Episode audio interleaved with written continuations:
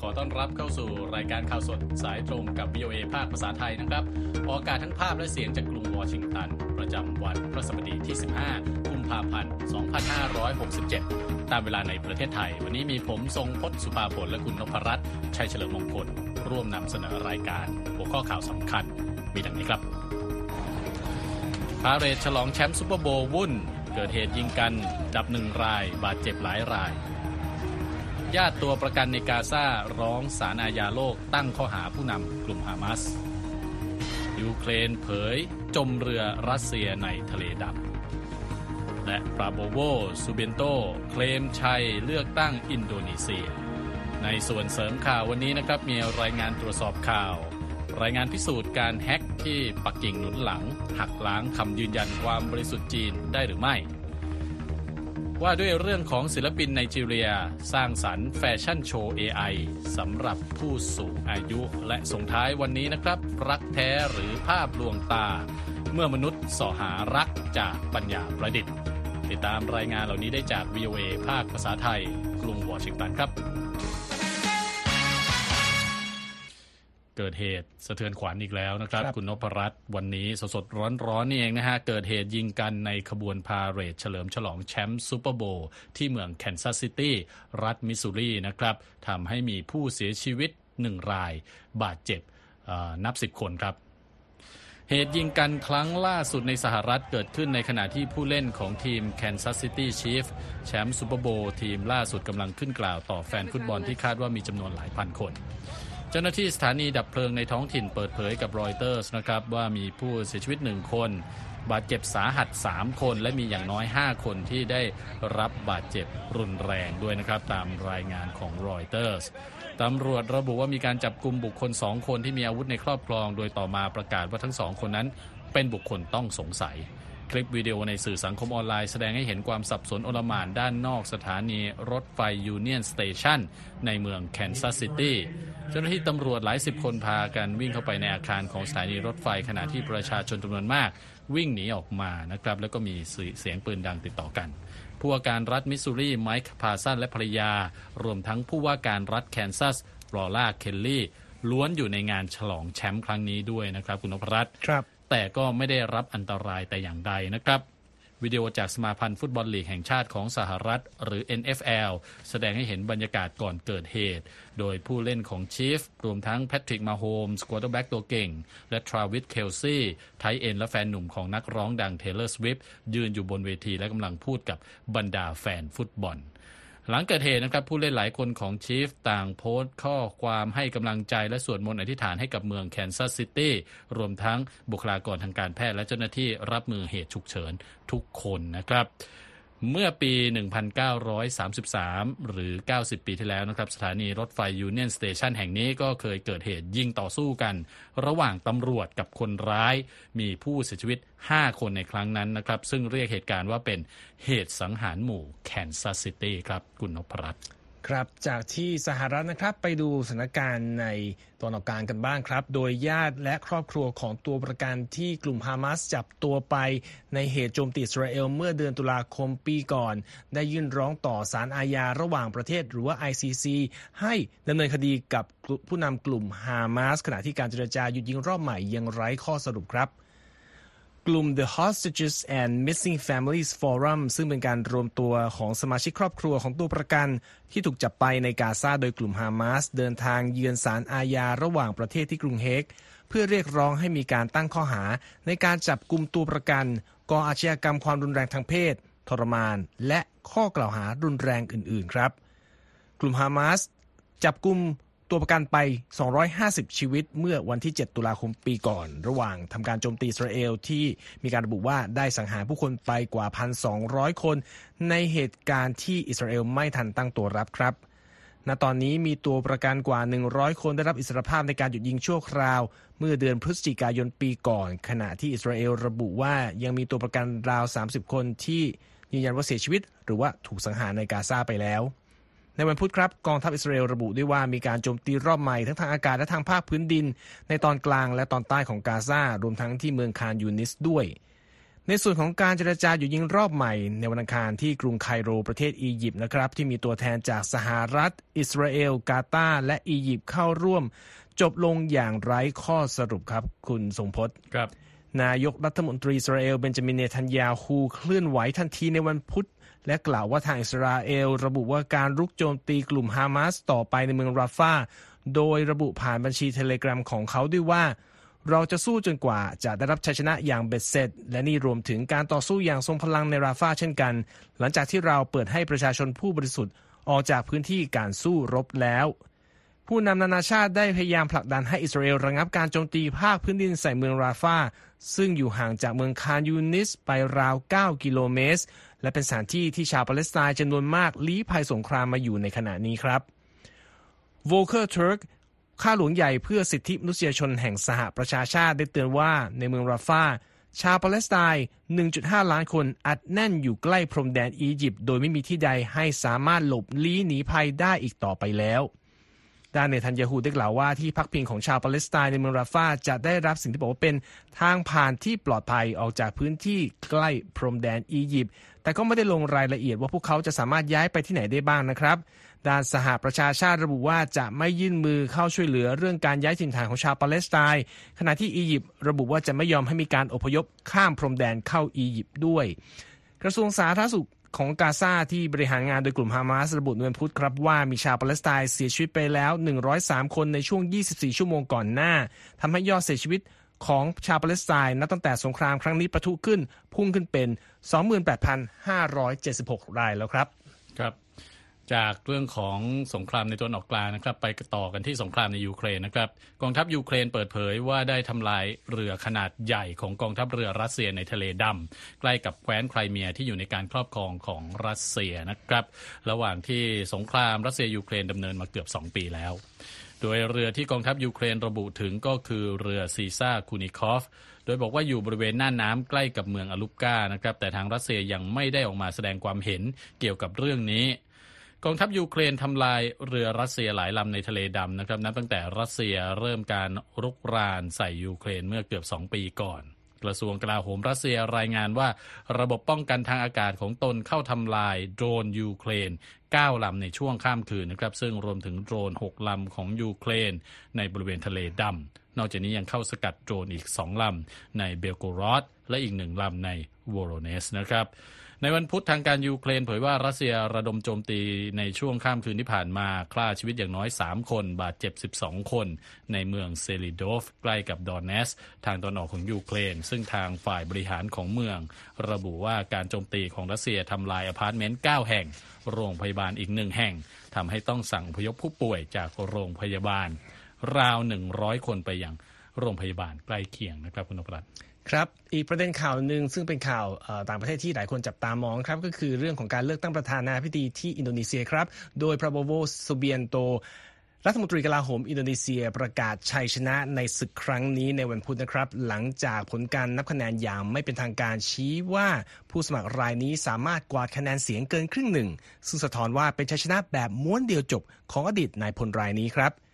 อดีตผู้บัญชาการกองกำลังพิเศษระโบโวสุเบียนโต ได้รับคะแนนเสียง 58%โดยอ้างอิงจากโพลสำรวจความเห็น 4 แห่ง ที่อิงจากการนับบัตรคะแนนตามคูหาเลือกตั้งทั่วไปอินโดนีเซีย ซึ่งตอนนี้นับคะแนนไปแล้วเกือบ 94%นะครับสุเบียนโตกล่าวกับผู้สนับสนุนว่าจะจัดตั้งรัฐบาลที่มีแต่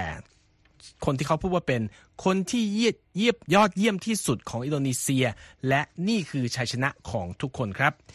ด้านคู่แข่งอย่างอานิสบัตรีดันและการจาบราโนโวที่ทำคะแนนตามหลังมาที่ 25%และ 17%ตามลำดับอ้างอิงจากโพสระที่จัดทำการนับคะแนนแบบ Quick Count ซึ่งในการเลือกตั้งอินโดนีเซียครั้งที่ผ่านๆมาได้ยืนยันว่า เป็นผลการนับคะแนนที่มีความแม่นยำนะครับการนับคะแนนเบื้องต้นโดยคณะกรรมการการเลือกตั้งอินโดนีเซียที่มีความล่าช้าอยู่มาก ชี้ว่าซูเบียนโตได้คะแนนเสียง 57.7%จากผู้มีสิทธิ์เลือกตั้งอินโดนีเซีย โดยนับคะแนนไปได้เพียง 6%นะครับ การเลือกตั้งอินโดนีเซียในปีนี้ก็เป็นการขับเคี่ยวกันระหว่างอดีตผู้ว่าการรัฐที่ได้รับความนิยมในอินโดนีเซีย 2 คน กับตัวเต็งชิงเก้าอี้ผู้นำอินโดนีเซียอย่างซูเบียนโต ผู้ที่ชาวอินโดนีเซียต้องหวาดกลัวในช่วงคริสต์ทศวรรษที่ 1990 ในฐานะเจ้าหน้าที่ระดับสูง และบุตรเขยของอดีตประธานาธิบดีสุฮาโต ผู้นำเผด็จการที่ปกครองอินโดนีเซียยาวนาน 31 ปีครับ ที่น่าสนใจนะครับ คุณทรงพจน์ก็คือว่าซูเบียนโตได้รับการสนับสนุน จากประธานาธิบดีโจโกวิโดโด ที่ได้รับความนิยมชมชอบจากชาวอินโดนีเซีย โดยการเดิมพันกับอดีตคู่แข่งรายนี้ของเขา ในการสารต่อการบริหารประเทศ รวมถึงการส่งบุตรชายของวิโดโด กิบรานรากาบูมิงกรากาเป็นรองประธานาธิบดีของซูเบียนโตด้วย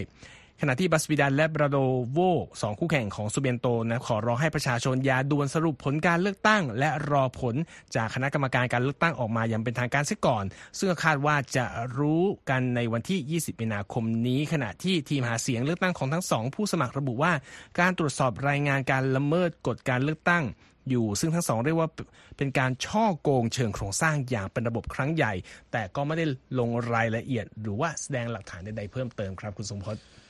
ครับนั่นก็เป็นการเลือกตั้งอินโดนีเซียนะครับ ซึ่งปีนี้เราก็จะมีรายงานเกี่ยวกับการเลือกตั้งในหลายประเทศรวมทั้งในอเมริกาเองมาอย่างต่อเนื่องนะครับ ก็สามารถติดตามได้ทางเว็บไซต์ของเรานะครับ VOA Thai com รวมทั้งติดตามเราทางสื่อสังคมออนไลน์ต่างๆนะครับ Facebook Instagram Facebook Instagram นะครับแล้วก็ YouTube ก็เข้าไปกด subscribe ได้ แล้วก็ X อีกด้วยครับ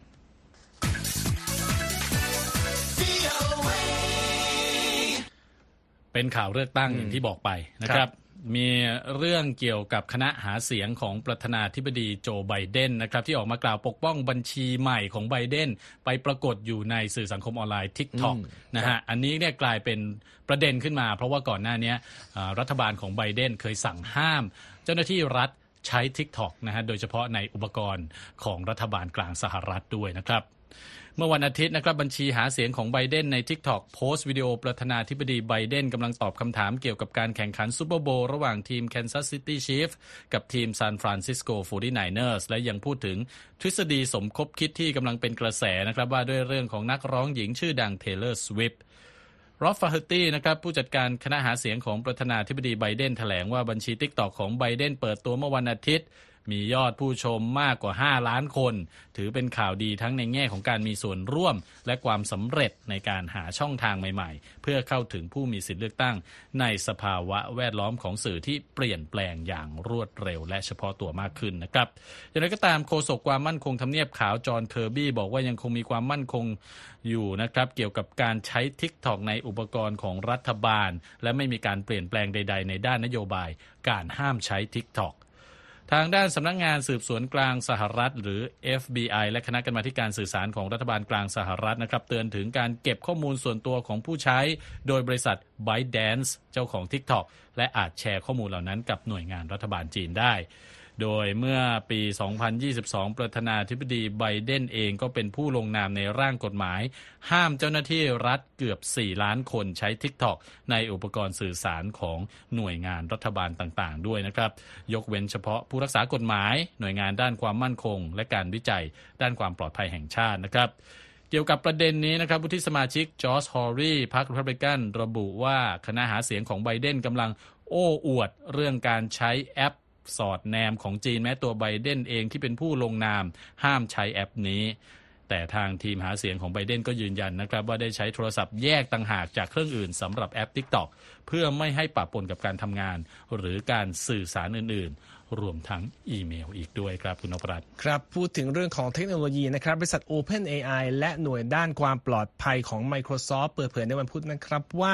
กลุ่มแฮกเกอร์ที่มีรัฐบาลหนุนหลังของรัสเซีย จีน แล้วก็อิหร่านกำลังใช้เครื่องมือปัญญาประดิษฐ์ของ OpenAI เพื่อยกระดับทักษะในการโจมตีเป้าหมายครับรายงานของ OpenAI และ Microsoft ที่เผยแพร่ออกมาในวันพุธ ติดตามกลุ่มแฮกเกอร์ที่มีส่วนเกี่ยวข้องกับหน่วยข่าวกรองของกองทัพรัสเซีย กองกำลังพิทักษ์การปฏิวัติอิสลาม หรือว่า IRGC ของอิหร่าน และกองทัพรัฐบาลจีนและเกาหลีเหนือ ระหว่างที่กลุ่มแฮกเกอร์เหล่านี้พยายามที่จะทำให้การเจาะล้วงข้อมูลของพวกเขาสมบูรณ์แบบยิ่งขึ้น ผ่านการใช้โมเดลภาษาขนาดใหญ่ครับ OpenAI และ Microsoft ระบุว่าการใช้ AI ของเหล่าแฮกเกอร์ยังอยู่ในสิ่งที่บอกว่าเป็นช่วงเริ่มต้น แต่ก็บอกด้วยว่ากำลังเพิ่มขึ้นเรื่อย แต่ก็ยังไม่พบการจารกรรมสอดแนมที่น่ากังวลอะไรในขณะนี้ครับ ตัวอย่างที่ Microsoft หยิบยกมาคือกรณีที่แฮกเกอร์ทำงานกับหน่วยข่าวกรองของกองทัพรัสเซีย ใช้การใช้ปัญญาประดิษฐ์เพื่อค้นหาเทคโนโลยีดาวเทียมและเรดาร์ที่อาจเกี่ยวข้องกับปฏิบัติการทางทหารของยูเครน แล้วก็กรณีของแฮกเกอร์เกาหลีเหนือที่ใช้ AI ในการสร้างเนื้อหา phishing ผู้เชี่ยวชาญในภูมิภาค ส่วนแฮกเกอร์อิหร่านใช้ AI ในการเขียนอีเมลที่ดูน่าเชื่อถือมากขึ้น เพื่อหลอกล่อเป้าหมายให้เข้ามาในเว็บไซต์ที่เป็นกับดักของแฮกเกอร์ขณะที่แฮกเกอร์จีนก็มีรัฐบาลหนุนหลังอยู่ แล้วก็กำลังทดสอบการใช้โมเดลภาษาขนาดใหญ่ ในการถามคำถามเกี่ยวกับหน่วยข่าวกรองของประเทศคู่ตรงกันข้าม ประเด็นด้านความปลอดภัยไซเบอร์ รวมทั้งเรื่องราวของบุคคลที่มีชื่อเสียงเป็นต้นนะครับครับทางด้านบ๊อบรอสเตดนะครับผู้ดูแลงานด้านข่าวกรองเกี่ยวกับ ภัย คุกคามความปลอดภัยไซเบอร์ของ OpenAI บอกว่านี่ถือเป็นครั้งแรกๆนะครับที่มีรายงานลักษณะนี้ออกมา แล้วก็ถือเป็นการที่บริษัท AI ออกมาพูด ถึงเรื่องนี้ต่อสาธารณชนว่าบรรดาผู้ที่คุกคามความปลอดภัยไซเบอร์ ใช้เทคโนโลยี AI เหล่านี้อย่างไรนะครับเจ้าหน้าที่การทูตของรัสเซียเกาหลีเหนือและอิหร่านไม่ได้ออกมาให้ความเห็นเมื่อรอยเตอร์สอบถามไปนะครับ ทางด้านหลิวเพ่งหยูโคศกสถานทูตจีนประจำสหรัฐ บอกว่าจีนขอต่อต้านการใส่ร้ายและกล่าวหาจีนอย่างไร้หลักฐาน และเรียกร้องให้มีการใช้เทคโนโลยี AI ที่ปลอดภัยเชื่อถือได้ และควบคุมได้ เพื่อยกระดับคุณภาพชีวิตที่ดี ให้กับมวลมนุษยชาตินะครับ พูดถึงประเด็นเรื่องการกล่าวหาแท็กเกอร์ของจีนนะฮะว่าอยู่เบื้องหลังการแฮ็กระบบแล้วก็โจมตีทางไซเบอร์เป็นระยะเนี่ย กรุงปักกิ่งก็ออกมาบอกนะครับ บอกว่าไม่เคยสนับสนุนการดำเนินการที่ว่านี้หรือมีส่วนเกี่ยวข้องแต่อย่างใดนะครับ ทางฝ่ายโพลีกราฟของ VOA ก็ไปตรวจสอบคำกล่าวของรัฐบาลปักกิ่งครับนะครับ คุณนพรัตน์ก็มีประเด็นนี้มาเสนอให้เราฟังกันครับ ก็ในช่วงก่อนหน้านี้นะครับ วันที่ 5 กุมภาพันธ์หรือว่าเอ่อเมื่อไม่ถึงเออสองสัปดาห์ที่ผ่านมานี่เองนะคุณทรงพจน์ครับรัฐบาลฟิลิปปินส์ เปิดเผยว่าเจ้าหน้าที่ของตนเพิ่งจัดการกับการโจมตีทางไซเบอร์ของจีน ที่พุ่งเป้าไปยังเว็บไซต์ และระบบอีเมลของประธานาธิบดีเฟอร์ดินานด์มาร์กอสจูเนียร์และหน่วยงานรัฐบาลต่างๆสำเร็จไป วันต่อมาครับ หน่วยงานข่าวกรองเนเธอร์แลนด์ก็เปิดเผยว่าสายลับทางไซเบอร์ที่รัฐบาลจีนหนุนหลังอยู่ บุกเข้ามาในเครือข่ายกองทัพโดยในปีเอ่อซึ่งเกิดขึ้นในปี 2023 นะครับ แต่เพิ่งเปิดเผยเมื่อต้นปีนี้ แล้วก็นี่เป็นครั้งแรกที่เนเธอร์แลนด์ออกมายอมรับต่อสาธารณะครับว่า จีนน่ะอยู่เบื้องหลังการจารกรรมทางไซเบอร์อืมได้อย่างนี้แล้วสถานทูตจีนครับทั้งในฟิลิปปินส์แล้วก็ทางเนเธอร์แลนด์ก็รีบออกมาปฏิเสธครับ มีแถลงการณ์ซึ่งเขาบอกว่าเป็นเนื้อหาที่คล้ายกันมาก แปลมาย่อๆว่า รัฐบาลจีนไม่ยอมให้ประเทศหรือบุคคลใดทำการโจมตีทางไซเบอร์ และดำเนินกิจกรรมที่ผิดกฎหมายบนพื้นแผ่นดินจีน หรือใช้โครงสร้างพื้นฐานของจีน เพื่อทำการดังกล่าวโพลิกราฟตรวจสอบแล้วพบว่านี่เป็นความเท็จครับคุณสงพจน์ ครับต้องบอกว่าเป็นคำกล่าวหาที่รุนแรงนะครับคุณนพรัตน์ครับก็แน่นอนทางการจีนก็ออกมาปฏิเสธ แต่คราวนี้เนี่ยทางโพลีกราฟก็ไปตรวจสอบอืมมีอะไรที่มาหักล้างคำปฏิเสธของทางการจีนบ้างไหมครครับครับ ก็สรุปย่อยๆก่อนนะครับ วันที่ 7 กุมภาพันธ์ก็คือถัดมาเนี่ยนะครับครับหน่วยงานด้านข่าวกรอง และความมั่นคงทางไซเบอร์ของรัฐบาลหลายประเทศ สหรัฐ อังกฤษออสเตรเลียแคนาดานิวซีแลนด์ระบุว่ารัฐบาลจีน ดำเนินปฏิบัติการทางไซเบอร์ผ่านแฮกเกอร์ที่เป็นคนของตนมาเป็นเวลาหลายปีแล้ว เพื่อชิงความได้เปรียบในเครือข่ายไอทีในด้านการโจมตีทางไซเบอร์ เพื่อก่อกวนหรือทำลายล้าง โครงสร้างพื้นฐานสำคัญของประเทศต่างๆ ครับคุณทรงพจน์ครับจีนนั้นก็มีประวัติการดำเนินการโจมตีทางไซเบอร์ เพื่อจารกรรมข้อมูลและก็มุ่งร้ายไปทั่วโลกอยู่เนืองๆนะครับ ทาง Polygraph ก็ตรวจสอบแล้วก็มีการหยิบยกชื่อกลุ่มแฮกเกอร์3กลุ่มที่เขาบอกว่า มีชื่อกระฉ่อนที่สุดนะครับอืมกลุ่มครับแรกชื่อ Volt Typhoon หรือว่า Volt ไต้ฝุ่นนะครับ พฤษภาคมปีที่แล้ว Microsoft ตรวจจับพบและระบุตัวกลุ่มแฮกเกอร์นี้ว่าเป็นผู้ที่รัฐบาลจีนหนุนหลังอยู่ โดยแฮกเกอร์กลุ่มนี้เริ่มดำเนินการมาตั้งแต่กลางปี 2021 แล้วก็มุ่งเป้าโจมตีโครงสร้างพื้นฐานสำคัญของสหรัฐ บริษัทชื่อ CrowdStrike เป็นผู้เชี่ยวชาญด้านความมั่นคงทางไซเบอร์ ก็ตรวจสอบติดตามดูบอกว่าโวลไต้ฝุ่นเนี่ย ปฏิบัติการย้อนกลับไปได้ไกลถึงกลางปี 2020 เป็นอย่างน้อยนะครับ แล้วก็บอกว่าบริษัทนี้กลุ่มเนี้ยชอบใช้การปลอมตัวเป็นซอฟต์แวร์ให้การช่วยเหลือทางไอทีที่ถูกต้องตามกฎหมาย แล้วทำให้แฮกเกอร์จีนสามารถบุกรุกเข้ามาอย่างลึกโดยที่ไม่มีใครตรวจเจอ Microsoft รายงานด้วยว่าการดำเนินการแบบล่องหนของโวลไต้ฝุ่นเนี่ยมีการใช้เทคนิคซับซ้อนเพื่ออบุกเข้ามาในระบบโดยเป็นระบบที่เป็นการบุกโดยการใช้ระบบที่มีอยู่แล้วในการโจมตีเขาเรียกว่า living off the land technique นะครับทำให้สามารถบุกรุกเข้ามาโดยไม่มีร่องรอยไว้ตรวจสอบ อีกกลุ่มหนึ่งชื่อ storm 0558 นะครับครับอันนี้เป็นอีกกรณีหนึ่งเขาบอกว่าก่อนที่บลิงเคนนายโทนีบลิงเคนนะครับรัฐมนตรีต่างประเทศสหรัฐจะเยือนกรุงปักกิ่งเมื่อเดือนมิถุนายนปีที่แล้ว มีแฮกเกอร์เชื้อสายจีนที่เขาบอกว่ามีรัฐบาลหนุนหลัง กลุ่มหนึ่งชื่อ Storm 0558 นี่แหละ แฮกบัญชีอีเมลของเจ้าหน้าที่รัฐบาลสหรัฐ แล้วก็ของหน่วยงานหลายแห่งที่ทำงานเกี่ยวกับจีน หนึ่งในนั้นก็คือรัฐมนตรีกระทรวงพาณิชย์สหรัฐจีน่าไรมอนโด อันนี้ตามข้อมูลของหนังสือพิมพ์ The Washington Post นะครับ Microsoft ก็ระบุด้วยว่า Storm 0558เนี่ย ยังเข้าไปแล้วก็ยึดหาดเข้าไปในบัญชีอีเมลขององค์กรต่างๆ ราว 25 แห่ง ซึ่งรวมถึงหน่วยงานรัฐหลายแห่ง ตั้งแต่กลางเดือนพฤษภาคมที่ผ่านมาด้วย กลุ่มที่ 3 ชื่อ APT 41 เขาบอกเป็นกลุ่มที่มีชื่อกระชอนที่สุดในวงการนะครับเเป็นส่วนหนึ่งของเครื่องมือจารกรรมด้านไซเบอร์ของพรรคคอมมิวนิสต์จีน หน่วยงานเฝ้าระวังด้านความมั่นคงไซเบอร์ ติดตามตรวจสอบความเคลื่อนไหวกลุ่มนี้พบว่ามีการดำเนินการมาตั้งแต่ปี 2012 แล้วนะครับ ก็เกิน 10 ปีแล้ว และในปี 2019 กลุ่ม Firefly Threat Intelligence เป็นบริษัทผู้เชี่ยวชาญด้านความมั่นคงไซเบอร์ ประเมินว่ากลุ่มนี้เนี่ยเป็นกลุ่มที่มีรัฐบาลจีนหนุนหลังอยู่ดำเนินการต่างๆ ด้วยตัวเองเพื่อผลประโยชน์ทางการเงินด้วย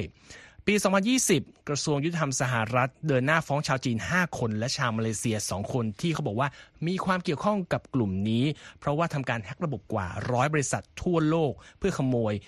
คำสั่งซอฟต์แวร์โปรแกรมซอฟต์แวร์กรรมสิทธิ์นะครับแล้วก็ข้อมูลลูกค้าแล้วก็ข้อมูลธุรกิจสำคัญอื่นมาแล้ว นี่ก็เป็นข้อพิสูจน์ครับ เรื่องของการแฮกที่จีนหนุนหลังอยู่ ครับผม ขอบคุณครับ เราก็นำเสนอกันเรื่องของแฮกเกอร์กันอย่างละเอียดละออเลยทีเดียวนะครับ คุณนพรัตน์ครับคุณผู้ฟังสามารถเข้าไปอ่านนะครับ หรือว่าติดตามรายงานต่างๆนะครับรวมทั้งตรวจสอบข่าวของเราได้ทางเว็บไซต์ voa thai com ได้อีกครั้งนะครับ นอกจากนี้ในเว็บไซต์ตอนนี้เรามีเรื่องราวเกี่ยวกับความรักนะฮะรับเทศกาลวาเลนไทน์ด้วยนะครัฮะบเรื่องของ Love Jane นะครับรักข้ามสนามรบหรือว่า Love in Transition นั่นเอง เข้าไปดูได้ที่ที่ที่เว็บไซต์ voa thai com ครับ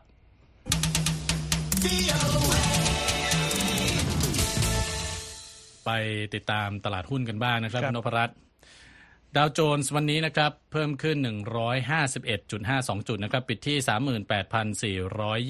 38,424 จุด Standard and Poor's นะครับเพิ่มเพิ่มขึ้น 47.45 จุด ปิดที่ 5,000.62 จุดนะครับ NASDAQ เพิ่มขึ้น 203.55 จุด ปิดที่ 15,859 จุด ส่วนราคาทองคำวันนี้ลดลงไปนะครับ 0.14%ปิดที่ 2,004 2,004 กับ 40 เซนต์ต่อออนนะครับ ส่วนอัตราแลกเปลี่ยนนะครับ 1 ดอลลาร์แลกได้ 36 บาทกับ 9 สตางค์ครับ จากเรื่องของแฮกเกอร์เรื่องของธุรกิจครับตลาดหุ้นไปแล้วนะฮะมาที่เรื่องของ AI กันบ้างนะครับ ตอนนี้เนี่ยใครที่ติดตามสื่อสังคมออนไลน์อาจจะเห็นรูปภาพผู้สูงอายุชาวแอฟริกันนะครับเดินอยู่บนรันเวย์สร้างความฮือฮาอย่างมากเลย ในที่สุดก็กลายเป็นกระแสไวรัลนะครับแต่ว่าจริง ๆ แล้วรูปภาพเหล่านี้สร้างโดย AI นะครับเป็นการท้าทายทัศนคติแบบเหมารวมที่มีต่อผู้สูงอายุด้วยผู้สื่อข่าว VOA นะครับคาริน่าชาฮูรีมีรายงานเรื่องนี้ และคุณธัญพรสุนทรวงศ์เรียบเรียงมาเสนอครับ ผลงานภาพชุดของมาลิกอัฟบัว ที่แสดงภาพพลเมืองสูงอายุชาวแอฟริกันกำลังเดินบนรันเวย์ในชุดเสื้อผ้าแฟชั่น กลายเป็นกระแสไวรัลบนโลกโซเชียลเมื่อปลายปีที่แล้ว ผู้สร้างภาพยนตร์และศิลปินทัศนศิลป์จากลากอส ประเทศไนจีเรียผู้นี้เรียกงานนี้ว่าแฟชั่นโชว์สำหรับผู้สูงอายุที่สร้างขึ้นด้วยเทคโนโลยีปัญญาประดิษฐ์ค่ะ The Elder series is about showing um, the elder society in a place that is not marginalized, อัฟบัวกล่าวว่า เขาต้องการที่จะถ่ายทอดภาพของผู้สูงอายุชาวแอฟริกันในแบบที่หาชมได้ยาก โดย The Elder Series คือการแสดงเรื่องราวสังคมผู้สูงอายุในที่ที่ไม่ได้ถูกทำให้หมดความสำคัญ ในที่ที่ผู้คนพูดถึงวัฒนธรรมเพลงป๊อป แฟชั่น และอุตสาหกรรมอื่น ๆ ที่ปกติเราไม่ค่อยได้เห็นผู้สูงอายุเหล่านั้นค่ะ The Elder Series ส่วนหนึ่งได้รับแรงบันดาลใจมาจากปัญหาเรื่องสุขภาพของคุณแม่ของอัฟบัว และการปลดล็อกบททดสอบทางด้านศิลปะ ยังเป็นการเปิดประตูบานใหม่ให้กับอัฟบัวอีกด้วยนะคะเวลานี้อัฟบัวได้ร่วมงานกับรูธอีคาร์เตอร์นักออกแบบเครื่องแต่งกายที่ Marvel Studios ผู้เป็นเจ้าของรางวัลออสการ์สาขาออกแบบเครื่องแต่งกายยอดเยี่ยม จากภาพยนตร์เรื่อง Black Panther ค่ะ อย่างไรก็ตาม การที่มีการใช้เทคโนโลยีปัญญาประดิษฐ์เพิ่มมากขึ้นทำให้เกิดคำถามด้านจริยธรรมตามมา โดยบางคนกล่าวโทษว่าปัญญาประดิษฐ์คือบ่อนทำลายงานศิลปะที่มนุษย์สร้างขึ้น แต่อัฟบัวกลับเล็งเห็นถึงคุณค่าของการใช้ AI เป็นเครื่องมือในการสร้างสรรค์งานค่ะ because you don't even know how I did it. That's because I created with my own data sets as a tool. อัฟบัวกล่าวถึงเรื่องนี้ว่า ไม่มีใครใช้ AI เป็นเครื่องมือในการสร้างสรรค์งานในแบบที่เขาทำได้ เพราะเขาสร้างงานเหล่านั้นขึ้นมา โดยใช้ชุดข้อมูลของตัวเองเป็นเครื่องมือ และนั่นก็ไม่ใช่เครื่องมือเพียงชิ้นเดียวที่เขาใช้ด้วยค่ะในงาน Africa Fashion Week Amsterdam 2023 อัฟบัวได้นำแฟชั่นโชว์ดิจิทัลของเขามาสู่ชีวิตจริง When we think runway fashion, we imagine 20 somethings and teenagers ลินดาฟชาคิน เจ้าของบริษัทเสื้อผ้าโคเคน หรือ CKG เป็นหนึ่งในดีไซเนอร์ที่อัฟบัวเชิญให้ร่วมงานแฟชั่นโชว์ ซึ่งเธอได้กล่าวถึงงานของอัฟบัวว่า เป็นการออกแบบที่มีพลัง เมื่อนึกถึงแฟชั่นบนรันเวย์ เราจะนึกไปถึงคนช่วงวัย 20 และวัยรุ่น แต่ต้องคำนึงด้วยนะคะว่า ผู้สูงอายุก็ยังอยากเซ็กซี่ และมีชีวิตชีวากับเขาบ้างเหมือนกันค่ะ ต่อจากนี้อัฟบัววางแผนที่จะนำแฟชั่นโชว์สำหรับผู้สูงอายุ สู่รันเวย์ในไนจีเรียในช่วงต้นปี 2024 โดยครั้งนี้จะไม่ใช้นางแบบนายแบบมืออาชีพ แต่จะเป็นการสร้างสรรค์ผลงานแฟชั่นสำหรับคุณพ่อคุณแม่ คุณลุงคุณป้าและปู่ย่าตายายเหมือนที่เราเห็นกันในชีวิตประจำวันค่ะธัญพรสุนทรวงศ์ VOA ภาคภาษาไทย กรุงวอชิงตันค่ะ ส่งท้ายกันด้วยเรื่องของ AI เช่นกัน แล้วก็เข้ากับเทศกาลแห่งความรักนะครับคุณนพรัตน์คำถามเรื่องจริยธรรมและความเหมาะสมในการใช้งาน AI หรือปัญญาประดิษฐ์เป็นที่ถกเถียงอีกครั้งนะครับ โดยคราวนี้มาจากปรากฏการณ์ที่มนุษย์ เริ่มเสาะหาแสวงหาความรักเนี่ยแบบในลักษณะของโรแมนติกกับ AI ด้วยนะฮะนั่นคือคำถามที่เดเร็กแคริเออร์นะครับผู้มีแฟนสาวเป็นสิ่งที่ AI สังเคราะห์ผ่านแอปพลิเคชัน Parado ตอบนะครับว่าเขารู้สึกมีความรู้สึกแบบ โรแมนติกกับ AI ที่พูดคุยอยู่ด้วยนะครับขณะเดียวกันก็รู้ว่าสิ่งที่เกิดขึ้นเป็นเพียงภาพลวงตาแคริเออร์เป็นชายจากรัฐมิชิแกนนะครับอายุ 39 ปีป่วยด้วยโรคมาร์แฟนซินโดรม ซึ่งเป็นโรคทางพันธุกรรมที่สร้างภาวะผิดปกติให้กับเนื้อเยื่อที่ค้ำจุนร่างกายทำให้การหาคู่เดทแบบทั่ว ๆ ไปกลายเป็นเรื่องยากนะครับ แต่ก็ต้องการมีความรักด้วย Paradot เป็นแอปที่มีจุดขายทำให้ผู้ใช้งานรู้สึกได้รับการเอาใจใส่เข้าใจและได้รับความรักนะครับ โดย Carrier บอกว่าเขาคุยกับคุยกับแชทบอทนี้ทุกวันในช่วงแรก แล้วก็ลดลงมาเป็นสัปดาห์ละครั้งนะครับ แต่ก็มีอารมณ์ความรู้สึกนั่นเอง ปัจจุบันมีผู้ผลิตแชทบอทเพื่อเป็นการคลายเหงาให้กับมนุษย์หรือที่เรียกว่า Companion Bot เนี่ยโดยใช้กลไกเบื้องหลังคือการให้ AI เรียนรู้ข้อมูลเพื่อสื่อสารและปฏิสัมพันธ์กับมนุษย์นะครับ แล้วก็มีการสร้างอวตารหรือรูปร่างหน้าตาของแชทบอทในแบบที่ชอบได้ด้วยนะครับ แน่นอนก็เพื่อคลายเหงา แต่ทีนี้เนี่ยฮะคุณนพรัตน์ครับก็มีปัญหาสร้างความกังวลตามมา ก็ทั้งเรื่องของความเป็นส่วนตัว การนำข้อมูลของผู้ใช้ไปขายต่อครับเรื่องของเออกรอบทางกฎหมายหรือจริยธรรม การที่ผู้ใช้อาจจะละทิ้งการเรียนหรือการงานนะฮะอันนั้นก็เป็นปัญหาที่ตามมา แต่ว่างานศึกษาปีนี้นี่เองนะฮะก็ไปสอบถามผู้ใช้ในลักษณะนี้ 1,000 คนเขาบอกว่าไม่ได้มีปัญหาที่เกิดขึ้นกับการใช้งานแอปพวกนี้เลยนะครับ นั่นก็ครับเป็นรายงานนะฮะจาก VOA ภาคภาษาไทยกรุงวอชิงตันวันนี้ ผมทรงพศภาผลและคุณนพรัตน์ชัยเฉลิมมงคล ขอลาไปก่อนครับ สวัสดีครับ สวัสดีครับ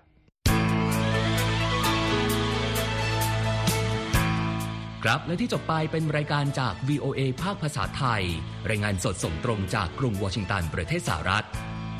คุณผู้ฟังสามารถติดตามข่าวสารจากทั่วโลกได้ในทุกที่ทุกเวลาที่เว็บไซต์ voa thai com รวมถึงทุกช่องทางในโซเชียลมีเดีย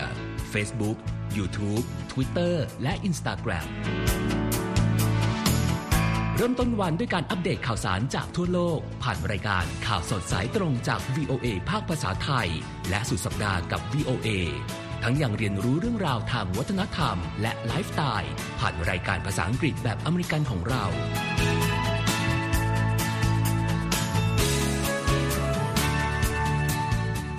ตามความเคลื่อนไหวในประเทศสหรัฐ การเมืองอเมริกัน พร้อมเข้าใจที่มาที่ไปของเหตุการณ์สำคัญ รวมถึงข่าวต่างประเทศ จากแหล่งข่าวที่เชื่อถือได้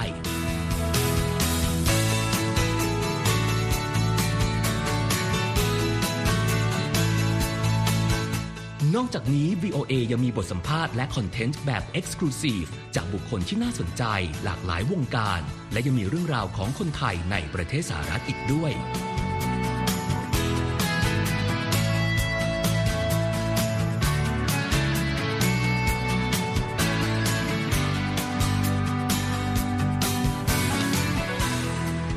คุณนะครับที่ให้ VOA ไทยเป็นส่วนหนึ่งในการติดตามข่าวสารสาระและเกร็ดความรู้ของคุณ จากรายการต่างๆ ที่เรามุ่งมั่นนำเสนอ เพื่อความเที่ยงตรง ทันเหตุการณ์ และมีประโยชน์ในทุกๆวัน